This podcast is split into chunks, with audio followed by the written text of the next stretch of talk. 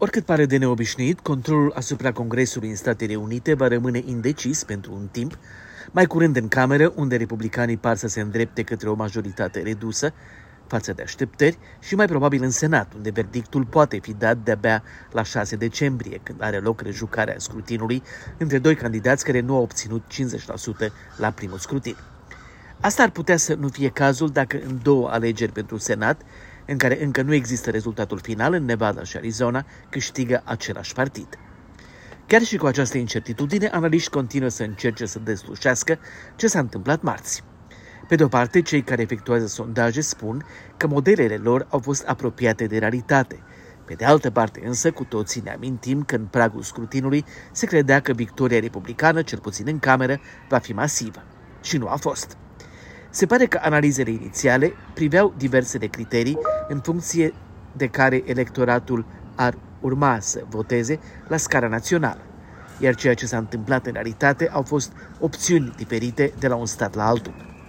De exemplu, dreptul la avort părea să pălească prin comparație cu economia la scara națională, dar nu și în Michigan, unde democrații au câștigat masiv. Democrația uneori nu mai figura nici între întrebările puse de reporteri, dar a jucat un rol în opțiuni în statul Pennsylvania, unde Trump a propulsat candidat ca Doug Mastriano, care îmbrățișau marea minciună că alegerile din 2020 ar fi fost influențate de fraude. În Pennsylvania, apărarea democrației s-a numărat printre criterii și au câștigat mulți democrații. În statul vecin, New York, unde nu au fost candidați ca Mastriano, alegerea a fost una obișnuită pentru acest ciclu. Electoratul a pedepsit partidul președintelui, care are o popularitate de circa 42%.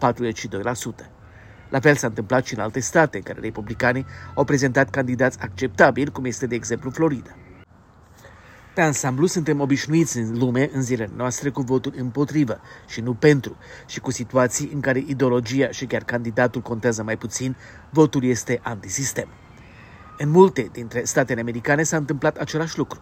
Republicanii au fost sancționați pentru excese, politica de avorturi, alunecările nedemocratice, în timp ce democrații pentru situația economică și criminalitatea crescută. Dar faptul că diverse state s-au raportat la aceleași criterii în maniere diferite a dus la echilibrul pe care îl vedem acum, și aceasta a luat prin surprindere. De la Washington pentru Europa Liberă, Valeriu Sârbu.